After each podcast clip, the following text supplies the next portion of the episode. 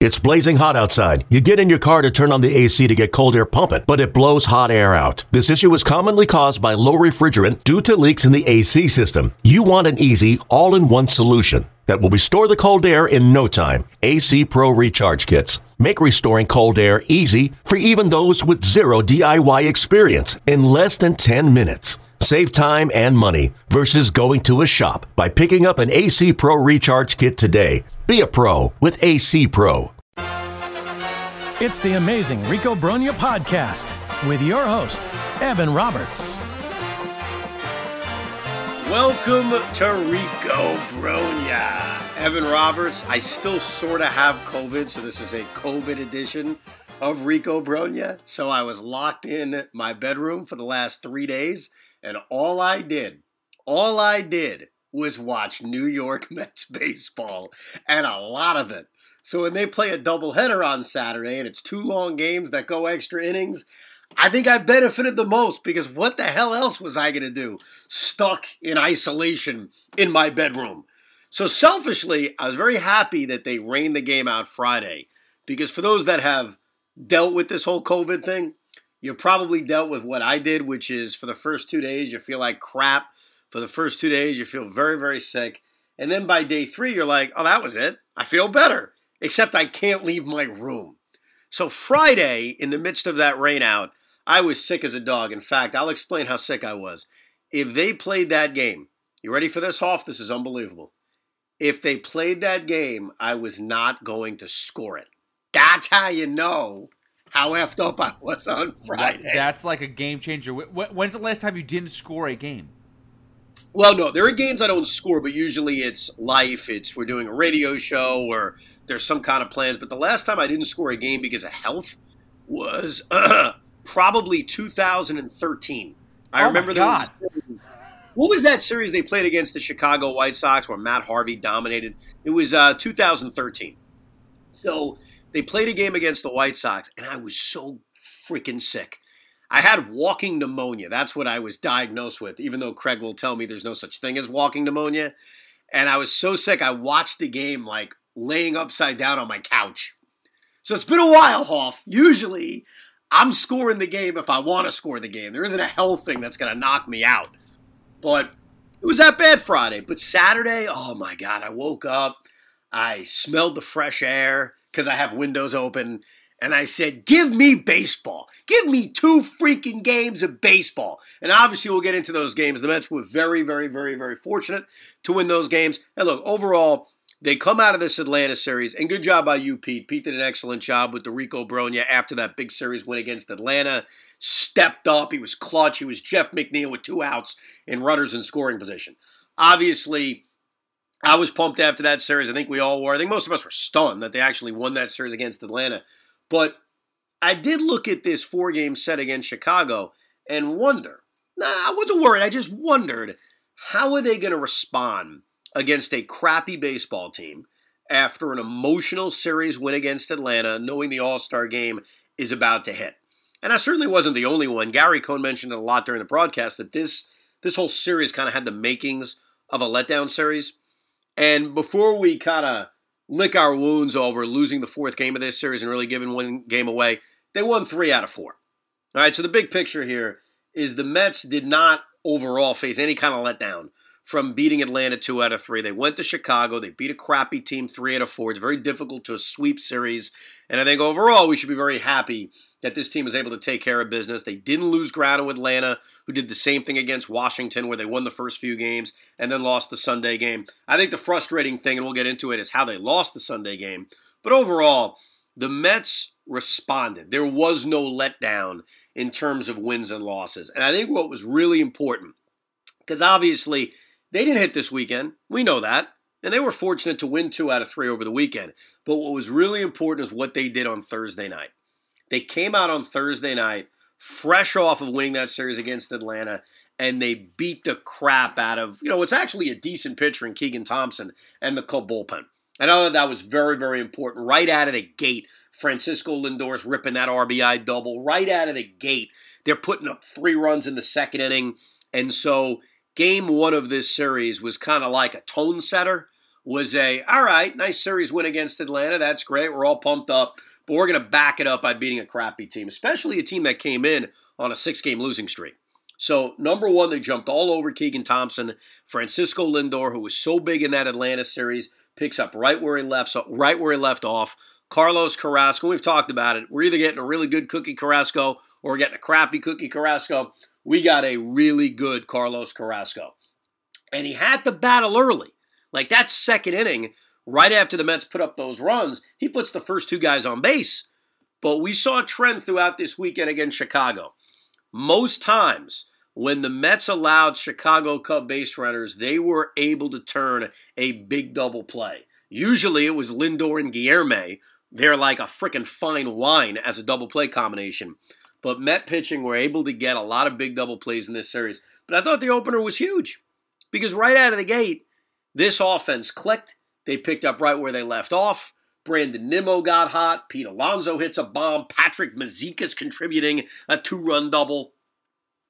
So I thought the first game of this series was very, very important to come out, kick some ass, get a victory right out of the gate, and make sure that right after that series win against Atlanta, they didn't go backwards. Because that could have happened, especially with the Braves taking on this minor league team known as the Nationals, and they're about to get more minor. Yes, we will discuss Juan Soto a little bit later on. There's a few things we'll hit on besides this series victory. The plan for Jacob DeGrom, why I have a war with war, and Juan Soto. All of that will be covered throughout this Rico. But game one of this series, Carrasco's great. The offense clicks. Boom, boom, boom, we get a victory. Now, I felt sick during this game. I scored it, but here's what I did, Pete, because I always need to be honest. In the seventh inning, after this game is completely blown open, I think at that point it's it's eight nothing, uh, six nothing, because it's before Pete hit the two run home run. I was so freaking sick, I shut the book. Okay, I shut it. I said, I will do this at a later date because I feel so awful right now. I was cold, then I was hot, then I was cold again. It was freaking brutal. I never sneezed or coughed. I just I had temperature changes. Have you had the the COVID yet, Hoff? No, but everyone in my house has but me. So I'm the one who's escaped. Uh, so I have no idea what it feels like. Listen to everything I say because at some point you're going to probably have it and you're going to deal with everything I just said. Look, I'm laughing about it now because at the end of the day, I'm fine and my family's fine and everybody's happy. So, whatever. But Thursday night, I saw Pete hit the two run home run in the eighth inning, and this was my reaction. All right, I will put that in the book uh, at another time. So I watched the last few innings. I did watch Trevor Williams get one of those Mushnick saves, as I like to call it because Phil Mushnick is always reliable to bitch about a three inning save in a blowout. And he's not wrong, by the way. It's actually one of those spots where Mushnick's right. So I'm giving him credit here. It's a Mushnick save, as uh, I like to refer to it. So I saw the whole game, but man, I shut my book. I was so freaking sick. And that's why on Friday, I may have been the one person who was ecstatic about this rainout. And here's the other thing that was good about the rainout because the Mets have had a lot of rainouts over the last few years. They've played a lot of doubleheaders. They've been mostly successful in these doubleheaders. But the negative of a doubleheader is not the result of that day, it's the fact that it screws you up five days later. That's the biggest issue with the doubleheader. Because the All Star break's coming up, the Mets didn't have to deal with that. Because you knew, okay, no game Monday, no game Tuesday, no game Wednesday, no game Thursday. And oh, yeah, Jacob DeGrom's coming back. But forget Jake. The fact that they had all those days off, the doubleheader was never going to negatively impact them in terms of what's next. Obviously, day of, sure, you got to deal with it. And as we saw, Buck Showalter dealt with it because he made a decision. And that decision was I'm going to go balls to the wall in game one, but in game two, let's just see what happens because I've already used all my key relievers and I'm not using them twice in one day, which I don't disagree with. As much as 20 years ago, maybe you ask Edwin Diaz to pitch twice in one day, or you ask a reliever to pitch twice in one day. And look, the Cubs did it with Mychal Givens. You're going to be smart. You're going to be smart, especially with a bullpen that's been taxed a lot. A bullpen where you want to be careful with Adam Ottavino, who's been great, where you want to be careful with Edwin Diaz. So that, of course, was the negative when you play a doubleheader. But I was thrilled that we weren't going to have to worry about, hey, how does this affect this team five days later? As far as game one of this doubleheader is concerned, before we say anything about this game, Ramon de Jesus needs to lose his job. That was, you know what? That's too harsh. I apologize. Ramon de Jesus deserves like a minor, hey, go remember what it's like to be an umpire.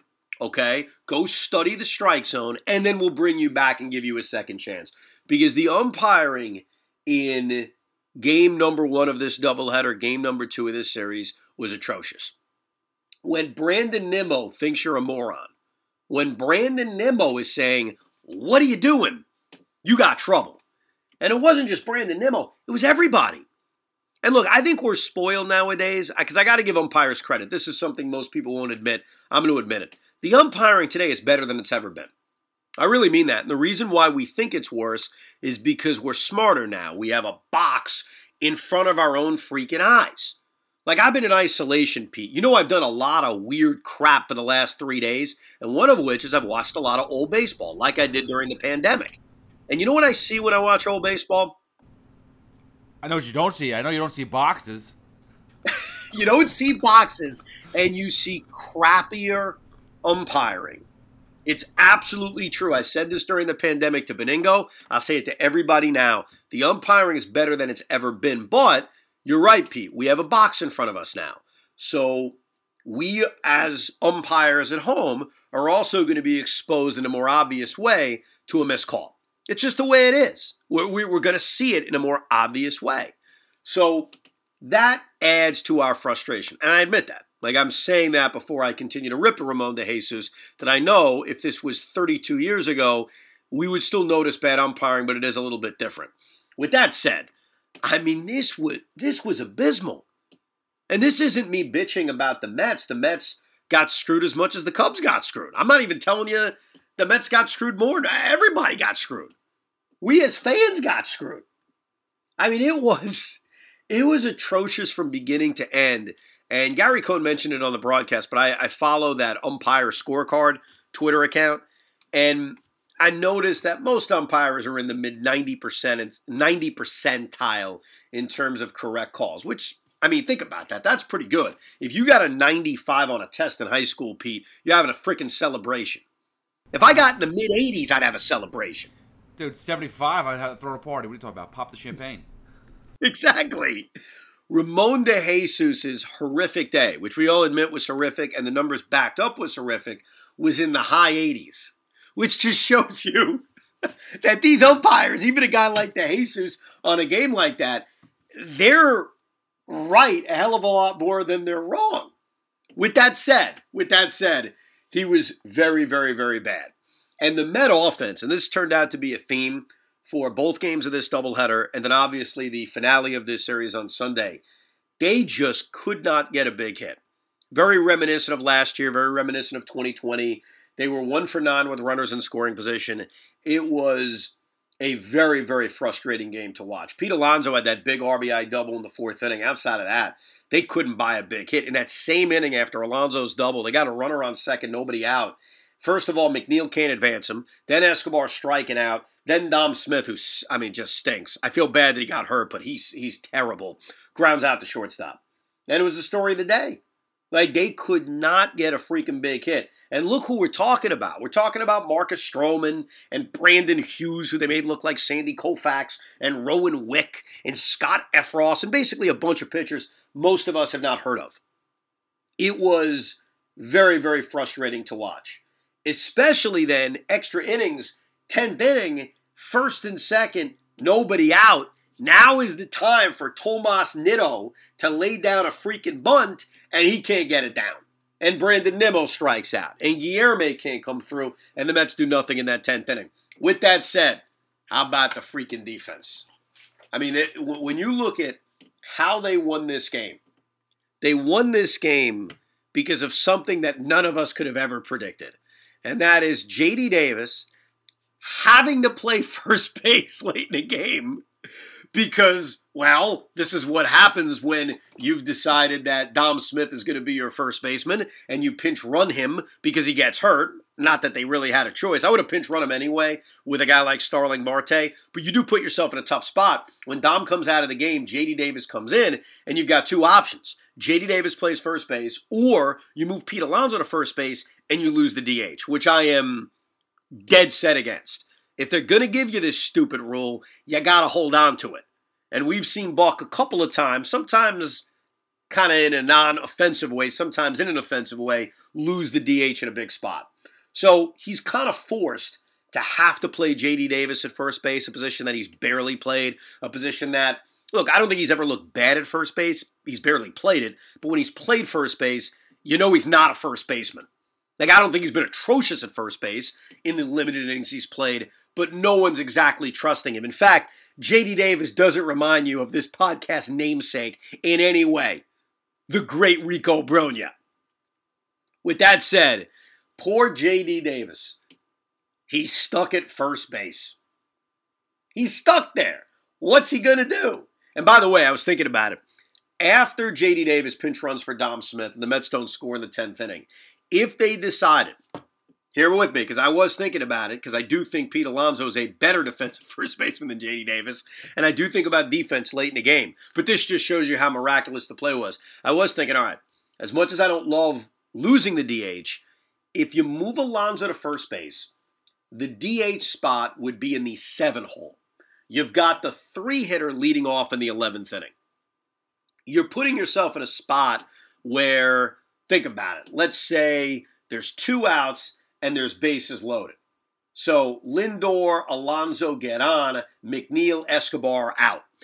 Think about this. You lead to bases loaded, two outs, tie game, the pitcher spot up. But you do have Starling Marte available off the bench. So I was thinking, am I willing to put myself in a spot where I know the game's not going 15 innings because of these new extra inning rules. I may only need to pinch hit for that pitcher one time. I've got Starling Marte. If it leads to bases loaded two out, tie game, or another situation, I could always go to Marte. I was thinking about it as much as I hate losing the DH because to me, do I trust JD Davis at first base in a big spot? and we can all laugh about it now because JD Davis made the freaking defensive play of his life. A defensive play he'll probably never have to make again because he's likely not to have to play first base very much. Between Pete Alonso and Dom Smith, it's not like you're often going to have to have JD Davis at first base. But what a freaking play. I mean, that was unbelievable. Eduardo Escobar makes a great play by, first of all, getting to that ball, getting up, making somewhat of a decent throw. And by decent throw, I mean a throw that a player at first base can make a play on, as opposed to it being 10 feet over his head or 10 feet wide. That's what I mean by a decent throw. And JD Davis with an incredible scoop, an incredible pick. I mean, freaking fantastic. It really was.